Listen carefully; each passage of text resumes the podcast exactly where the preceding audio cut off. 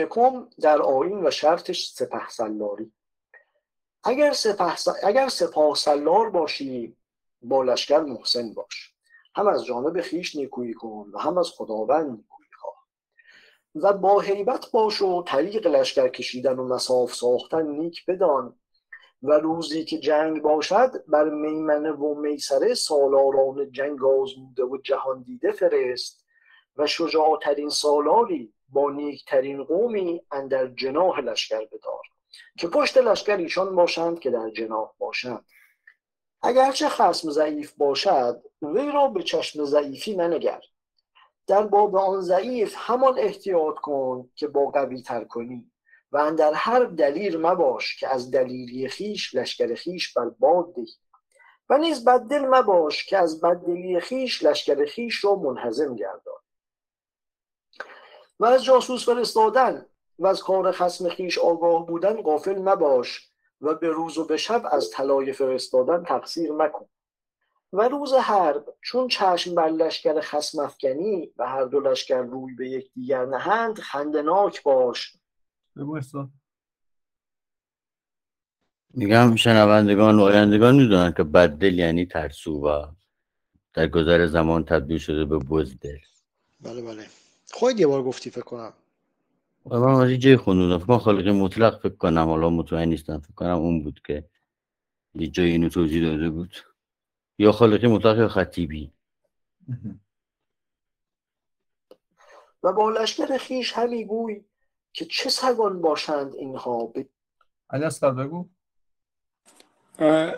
ارز کنم که اونم دلیر بخونیم علی. چون ما دل که نمیگیم که آره دل دیگه دلیر درسته. آره نه باید دلیر بگیم اون. بعد دلم در واقع چون دال موجمه در واقع دال بعد از مصوت ز خونده می شده تو فارسی. و از دلی خونده می شده احتمالا. و خب اون در واقع تغییرش اینجوری اتفاق افتاده. آها. از اون نظر. آها تبدیلش به بزدل اینجوری بوده. بزدل آه. شده بزدل. میگم شاید اونا گفته. آره. ببینیم بزدلی خودش جداست دیگه. بعد دل مقابل دلیره. باز ما با دل داریم ترکیبات دیگه. مثلا مرغ دل هم داریم دیگه. مرغ دل هم مرغ دل هم آره بوسن زوزنی به همون جایی که سر حسنکه میگه تو مردی مرغ دلی. بعید می‌دونم که بعد تبدیل به بز شده باشه. شاید منظور بعض بوده همون دال در واقع دالزار آه یعنی بزدل یه چیز جداییه تو همین ما آره مثلا به جای شیردل بزدلی. آره مثلا دقیق. آره دیگه شیردل و مرغ دل و اینا رو داریم.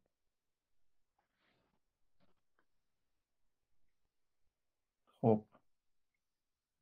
یک ساعت دمار از ایشان براریم و به یک بار و به یک بار لشکر پیش مبر. علامت علامت فوج فوج همی فرست و یک یک سالار و سرهنگ را نامزد همی کن و همی فرست و همی گوی یا فلان تو رو با قوم خیش و یا فلان تو نیز رو با خیل خیش.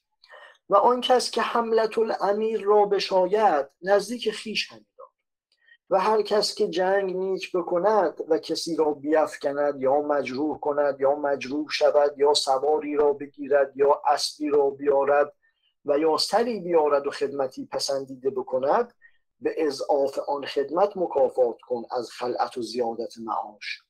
و اندر آن وقت از مال تصرف مکن و دون همتی عادت مکن تا قرض تو زود حاصل شود.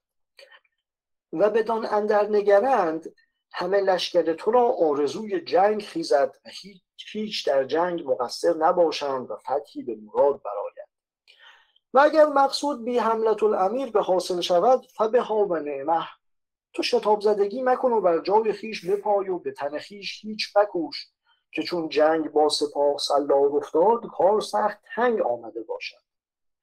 پس اگر جنگ به تو افتاده باشد کرار غیر فرار باش. بکوش و صعب کوش و البته هزیمت در دل مکن مرگ را بکوش که هر که مرگ بر دل خوش کرد به هر باطلی او را از جای نتوانند گسست. نگر تا از آن سپه سالاران نباشی که از جدی گویدن در فتح خارزم محمود را رحمت الله علیه رحمتا واسعه. سپه سالار لشکرشان یکی لشکر شکن کاخر شکسته شد از اون لشکر. ولکن لشکر ایشان. چون زفر یافتی. ببخشید.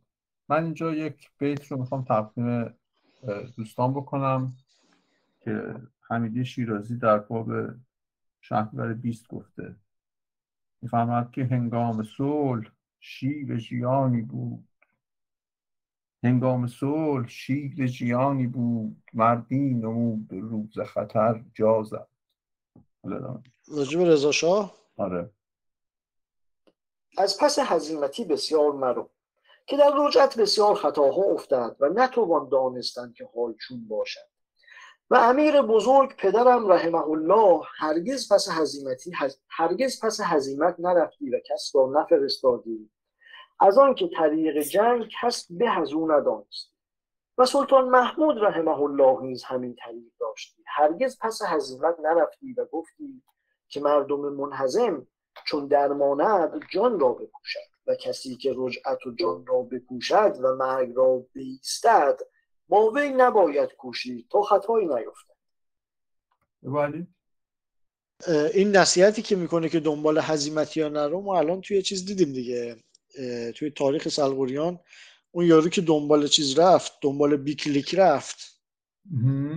بیکلیک هزیمتی بود دقیقا هزیمتی بود که جان رو داشت فرار می‌کرد دیگه. آره. طرف دنبالش رفت یه تیر خورد و خودش مرد. آره. نکته قشنگه. جان را میکوشند. ببینیم آقای منوچهری چی فهمدن قایم مقام هم گفته هم کردن غلط ما. جان؟ مقام قایم مقام قایم مقام هم گفته بابت جنگ ایران و روس که بعضی که تشویق جنگ می‌کردن گفتن شما هم صلح به هم زن هستید و هم از جنگ به در زن. به به. همون دوستان که هنوزم به همون کار دارن ادامه میدن. و دیگر چون به جنگ روی ناچاره به چشم ظاهر و سر راه درون رفتن همیدیم. به چشم باطن راه بیرون رفتن همیدیم. مگر چنان نباشد که تو خواهی. دیگر این سخن فراموش مکن. اگرچه جایی گفتم باز تکرار هم کنم. به وقتی که مسافی بیفتد اگر جای تو ننیک باشد به مثل پس از تو به یک گام جای نیک باشد زینهار تا آن گام باز پس ننهی که اگر به یک گام مساف باز پس بردی در وقت را هزیمت باشد. همیشه جهدان کن که از جای خیشتن پاره پیشتر همی روی. هرگز گامی باز پس چون چون باید که در همه وقت لشکر تو سوگند به جان تو خورند. اینم نمونهش توی جنگ جلال الدین خارزمشاه با اون جماعت رومیا بود دیگه. اومد سوار اسب شه چون مریض بود نتونست. آره. برگشت از عقب رشته رفتنش لشکر فکر کردن شکست خودن همه در رفتن. گوشتنگ این که این قابوس رو خونده بود خونده بودن؟ آره. آره تو مریضی نمی‌تونست برنگرده ولی خب. با لشکر نه خب لشکر اگه خونده بود یه خود دقت آه به لشکر باید می‌گفت. بهتر نگاه می‌کرد. لشکر می‌گفت آقا شاید یه قدم عقبتر جاش بهتره. آره. لشکر می‌گفت شاید مریضه نمی‌تونه سوار شما صحیح باش. پس اگر با لشکر به خلعت و سلت توفیری از بیشی نباشد باری به نان و نبید و سخن خوش تقصیر نکن. و یک, و یک لغمه نان و یک قده نبید بی لشکر خیش مخور که آنچه نان پاره کند زر و نتواند کرد. و لشکر خیش را همیشه دلخوش دار. اگر خواهی که جان از تو دلیل ندارند تو نان از ایشان دلیل مدار. اگرچه همه کار به تقدیر ایزد تعالی بسته است تو آنچه شرط تقدیر است. همین کن بر طریق ثواب که آنچه تقدیر است خود همین باشه پس اگر چنان که خدای تعالی بر تو رحمت کند و تو را به پادشاهی رساند شرط پادشاهی نگاه دار چنان که هست.